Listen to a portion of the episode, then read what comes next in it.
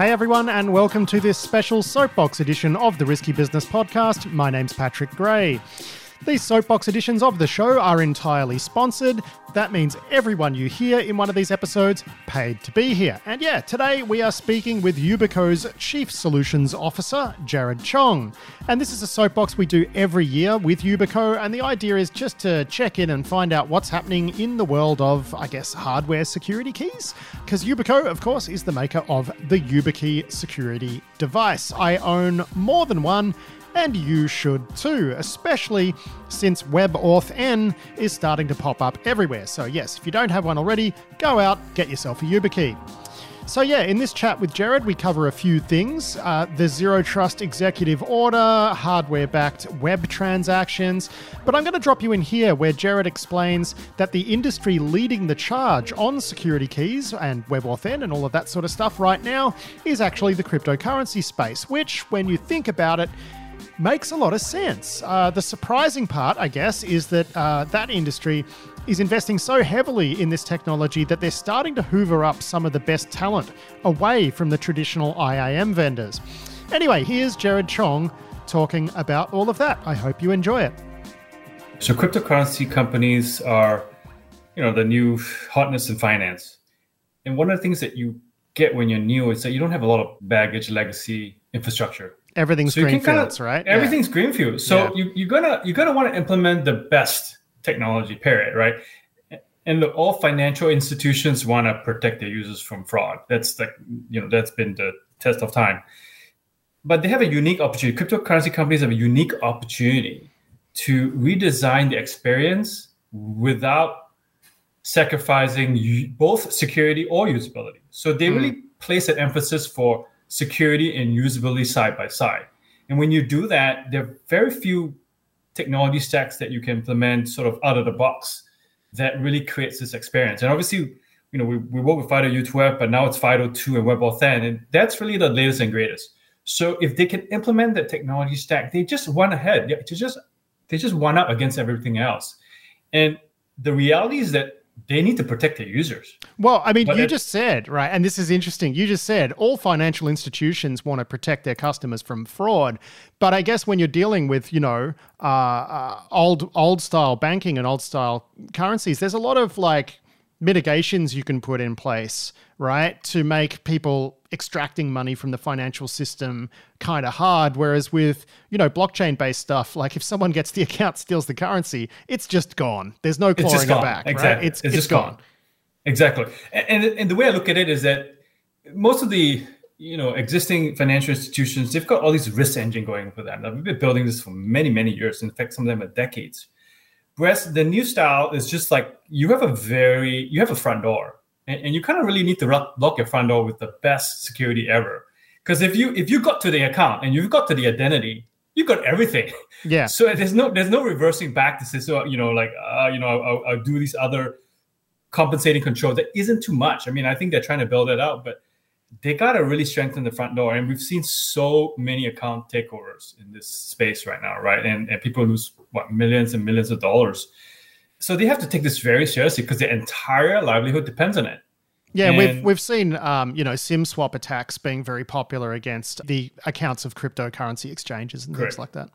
Correct, and, and that is you know that's how all financial institutions in some regards implemented MFA, and just that's not good enough and the attacks just get, I guess, just better. And I, I, had a conversation with one of my colleagues earlier, which was like, you know, don't, don't say it's so hard. It's like it's it's you know the bar is lowered every day as we as every day as we kind of work as cybersecurity practitioners. We need to understand that the bar is lower and lower for anyone to take advantage of all these tools and kits and everything like that. So we kind of assume that maybe it was kind of hard yesterday that tomorrow is going to be also hard. It's actually getting easier. And so when it's easier, SIM swapping, there's so many attacks on SMS. We just need as an industry to just recognize that it's just not good enough. No. And I mean, we've seen a lot of phishing. I mean, phishing for OTPs, like one time password pass through phishing kits, like they're just standard these days, right? Standard. And yeah, absolutely standard. So they're of limited value when, I mean, you know, people often criticize SIM based and OTP based uh, MFA, but ultimately, if you're trying to stop you know, cred stuffing, it's still a very good control. Uh, it's still a very good control against that. But yeah, it's it's it's definitely starting to look creaky. Now, one thing you mentioned to me before we started recording, which I found very very interesting, is because the crypto exchanges and that whole world have recognized how vital stuff like WebAuthn is to to their their businesses. Um, they have embraced it, but that's also meant hiring a lot of people who are experts in this stuff. So it, it, it, you were saying that a lot of the expertise now in WebAuthn and extending it and finding new ways to use it, uh, a lot of that that talent has sort of been sucked into this into this cryptocurrency world, which is a bit of a thing to get used to. Is that right?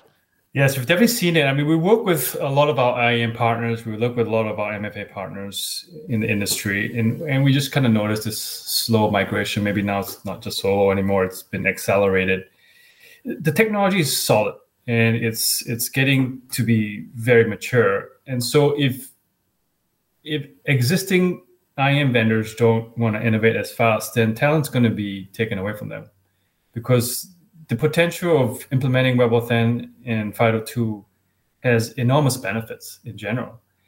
First of all, it's all already built in for majority of all modern devices today. And these individuals and teams want to push the envelope. And so the cryptocurrency companies just allow them to really give them the full range of flexibility to bring this technology to the next level.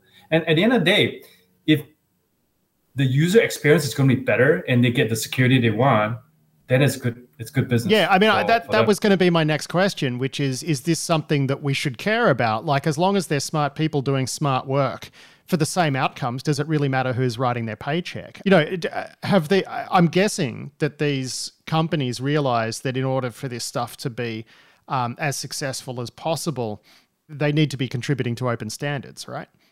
Absolutely. I think that that entire industry is is growing as well, maturing, and you know there's some regulations here and there, but it's it's it's coming. But the end game is if they've got a if they implemented it well, it's going to stand the test of time.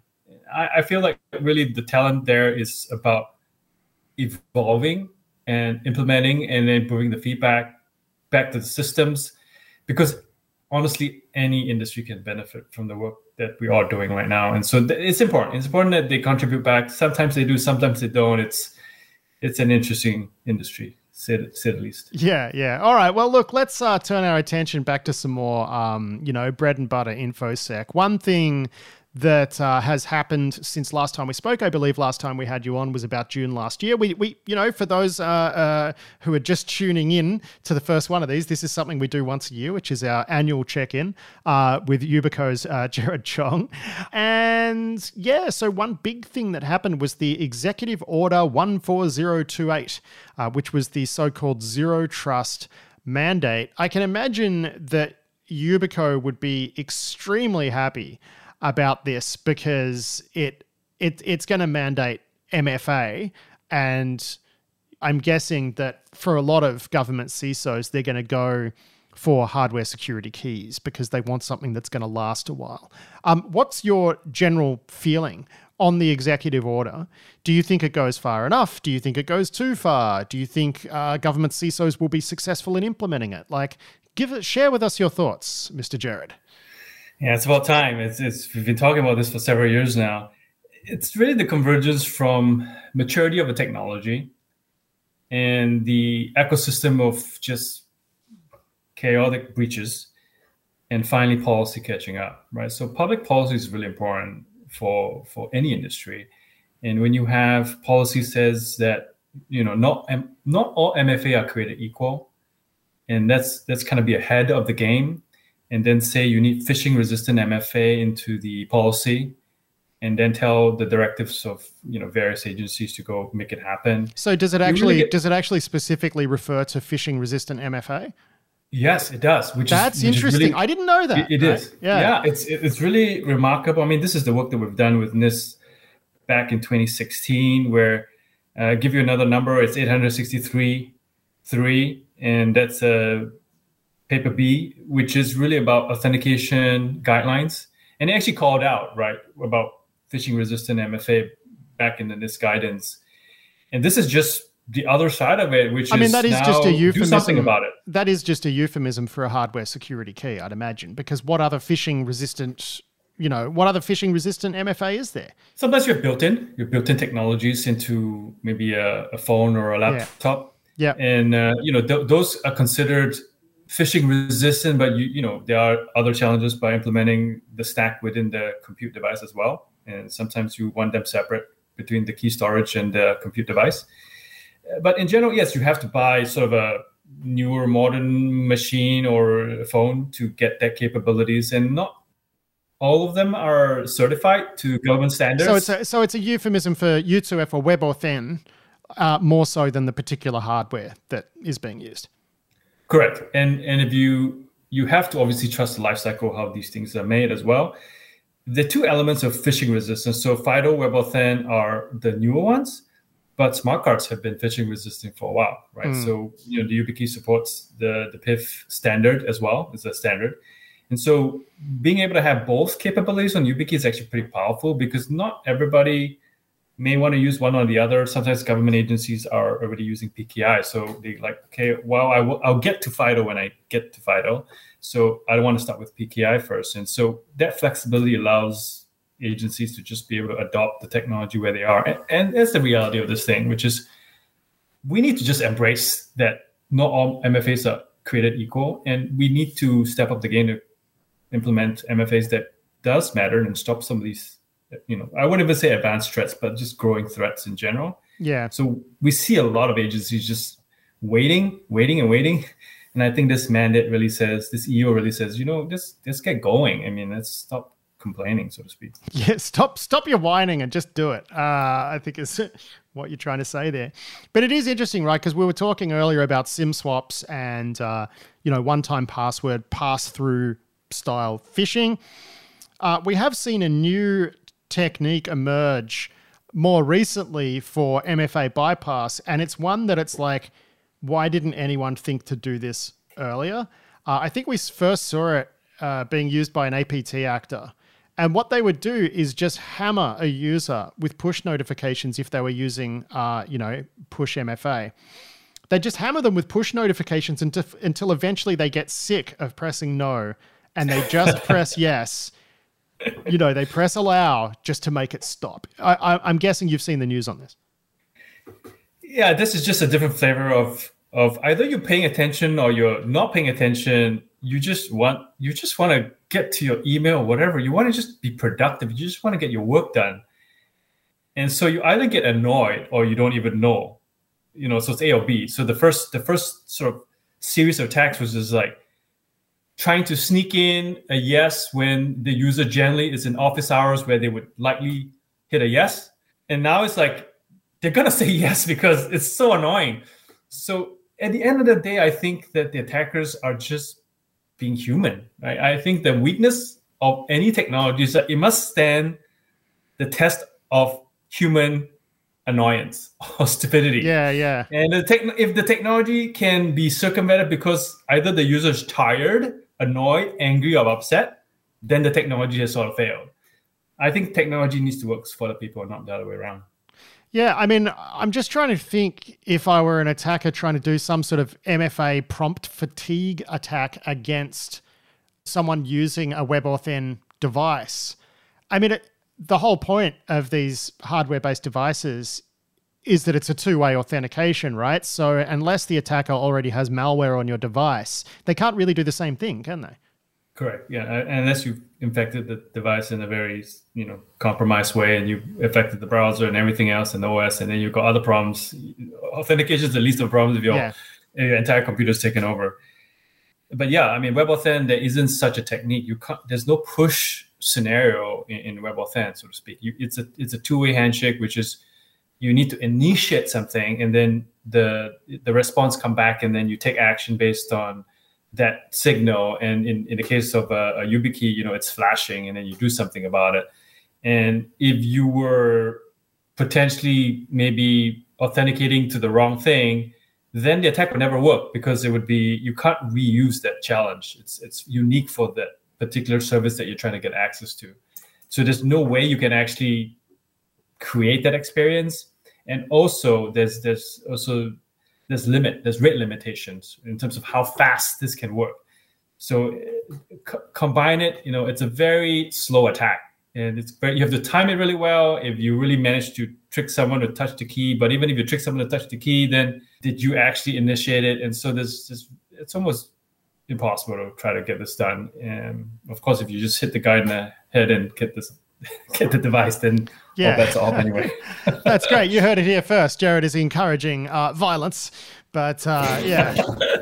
you know, Patrick, that's actually not that, that fun because we actually have a, a set of users which do need to be super anonymous and have high privacy preserving sort of scenarios. We work with a lot of various user groups. Sometimes they're journalists, sometimes they are, hmm. you know, special advocates, and they actually we call the you know the the ditch and and and and move on sort of scenario. You know, use and ditch scenario. So this isn't actually that, that far off. Actually, from a FIDO FIDO2 and FIDO U2F, you can actually create that experience where you could literally ditch your device and no one would know it was you that used that device for that particular service. It's it's pretty powerful from that perspective as well. So I just want to I just want to circle back to to YubiKey usage for a moment, right? Like when we last had you on, I think you mentioned that one of the major US banks was about to make YubiKeys available to its customers. It was Bank of America. I guess um, I'm curious to know, and I know it's only been something like six months, right? But what's the uptake been like? Uh, for Bank of America customers? Like, are they finding that it's a very small subset of their customers, or are they giving these things? So, my bank, for example, uh, will only let you do certain things if you use like a USB bootable image uh, with a with an OTP generator, right? I, I'd imagine that you know there would be some paranoid customers who are gonna who are gonna do this, uh, and I'd imagine that they might be giving YubiKeys to to people who are doing high value transactions. I'm just wondering how that's all progressing.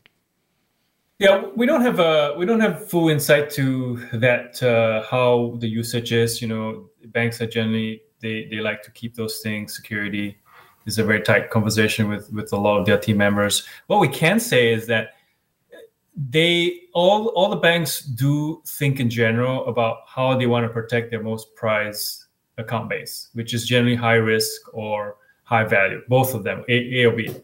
And they for a variety of different programs would introduce these type of special offerings to their customer base. And sometimes we're directly involved sometimes we're not directly involved. So well that was going to be I my question that, right? Which is do yeah. they recommend that you know do they tell their customers oh you need a security device you can buy one from over here or are they buying the devices from you and then giving them to the customers? Because if it's the second then you would have some insight into how successful this is because they are ordering the devices from you yeah, I would say that that's more common with the cryptocurrency companies working directly with Yubico, and you've seen a number of them eh, on their website and and we have various programs in there. I think the the other banks they tend to kind of keep to themselves and work on programs outside, which is maybe they recommend things outside and go to our ecom site. So that's very hard for us to really track. Yeah, so you don't know. You just might see you, you know, know, ten people buy YubiKeys for using and, and, and want to use them with Bank of, Bank of America, but you have no idea. We have no idea. Yeah, a lot, yeah. a lot of times we have no idea for for most of these other organizations. But the ones that we do have some insights, again, the cryptocurrency companies. Again, part of it is, as you mentioned, you know, they they're trying to push the envelope for these things, and and we know in general, you know, banks aside, that if you give more of a carrot, it, it makes a difference, right? So sometimes it's kind of like optional, and we see uptick as optional as in not a lot. But when they have a carrot, if it's sort of a, it's, it's a, if you gamify, if you gamify security, it makes a huge difference. And I we've seen this so many times, which just make it interesting for both internal and external either you give them a carrot, a wart, or whatever okay, so, so what are these? What are these really carrots, fun. right? Like, what is it? How? And it, what's really funny here, right, is like last time we spoke, it's like, wow, Bank of America is moving in this direction. That's you know, that's really cool. But now it's like, well, these cryptocurrency exchanges are taking this super seriously, working with you to get the the keys out there, right? So, so what's been, and you know, maybe some of the banking CISOs or you know, banking customer security types listening to this might be able to uh, pick off a few ideas from the cryptocurrency space. Like, where how are they making these rollouts successful among those uh, you know cryptocurrency exchanges and stuff? The first thing is really about thinking about the security key not as a security key. the most important thing is to create the experience that you want, which is about self-service empowerment, right? I, I, I want to take control of my account, just like you know, why did you choose a specific cryptocurrency company in the first place? Maybe they're very flexible uh, the way that you trade your coins. Maybe you have, maybe you did buy into security, or maybe you just have a very good experience with their um, app or whatever. I would say that user experience is number one. I mean, the way that these cryptocurrency companies really embrace security is put security as part of the experience and don't get people to opt out to some extent. It's like this is the new experience, right? Sell the modern experience, and with it comes with this, you know, whether it's YubiKey or everything else, it's just like it's part of it.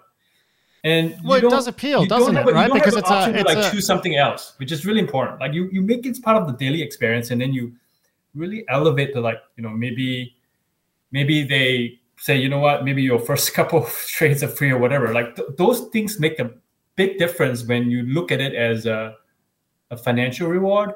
Because at the end of the day, if you have a more protected account, you're gonna have it's gonna cost less for for the company if you know less breaches. No, I get that. I get that. But you keep talking yeah. about this being part of the user experience. I mean, is that the sort of psychological aspect of like, well, I've got these, you know, uh, things, these the, the, these tokens of value that are rooted in in cryptography, and now I've got a hardware encryption device. It sort of becomes a whole, you know, sort of psychological. Oh, this is how it's done, sort of vibe. Is that kind of how they're doing it?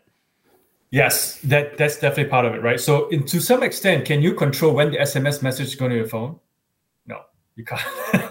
and, and and being able to take those very specific things to say, you know, I'm in control of my account because when I want to get into my account, I have to put this thing and make this thing work. And that has a huge impact to the way people think about their own personal lives. It's about making people realize that this is an option. You get this thing, and it's there's a whole bunch of internet plumbing that makes it work, but you need this thing. Exactly, and it's yeah. not easy to explain that to to to everyday people.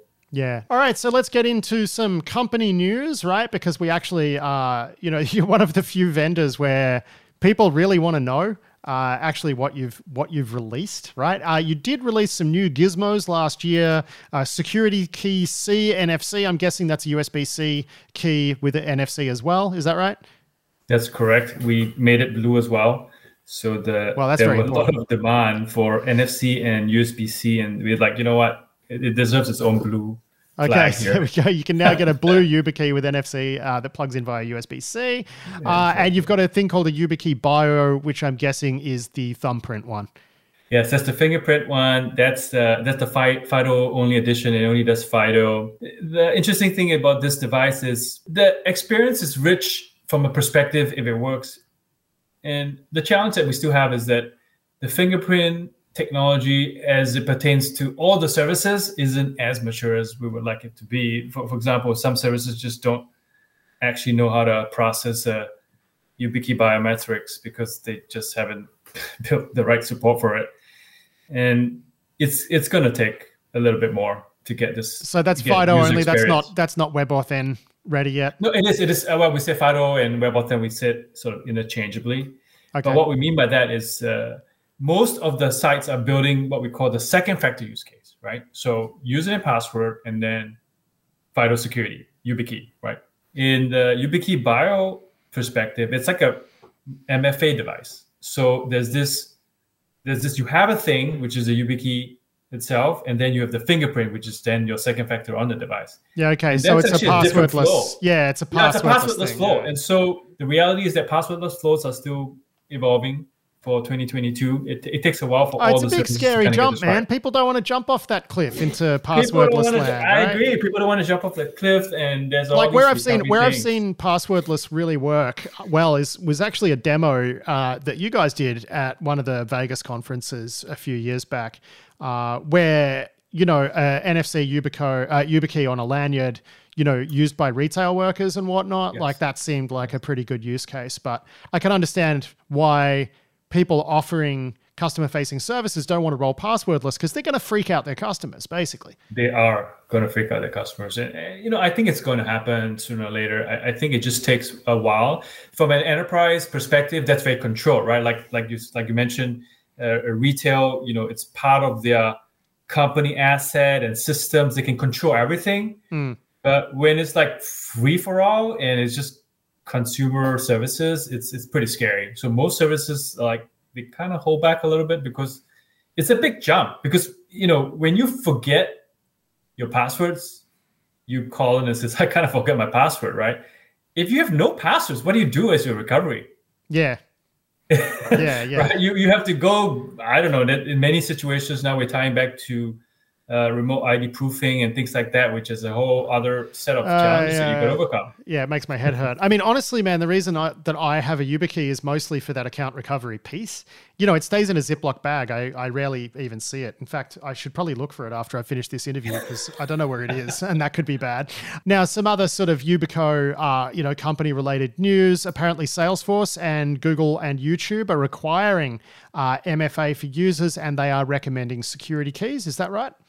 Yes, I think we start to see that industry is really going to the new terminology, which is MFA by default, which is great. I mean, we've been talking about this for a while, which is MFA is only great if you adopt it.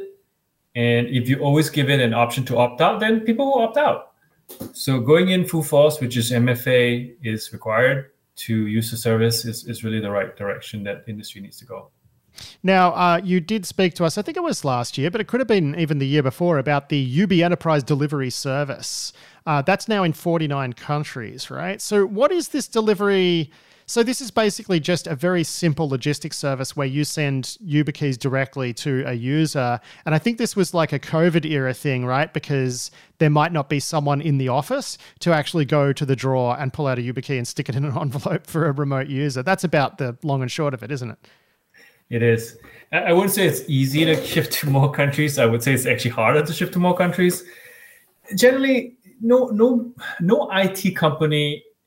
Most companies don't want to have an IT department that ships stuff in general if they don't have to, right? I mean, maybe you get a bigger ones that ship laptops and stuff, which is fine, but no business is going to sign up says I'm going to give more work to my IT team to go ship keys. So I think this is an oper- operational enhancements for these teams to say, I've implemented MFA. I need to get MFA to these users. How do I get these YubiKeys to end users? Well, let's let's use Yubico's services to get it there.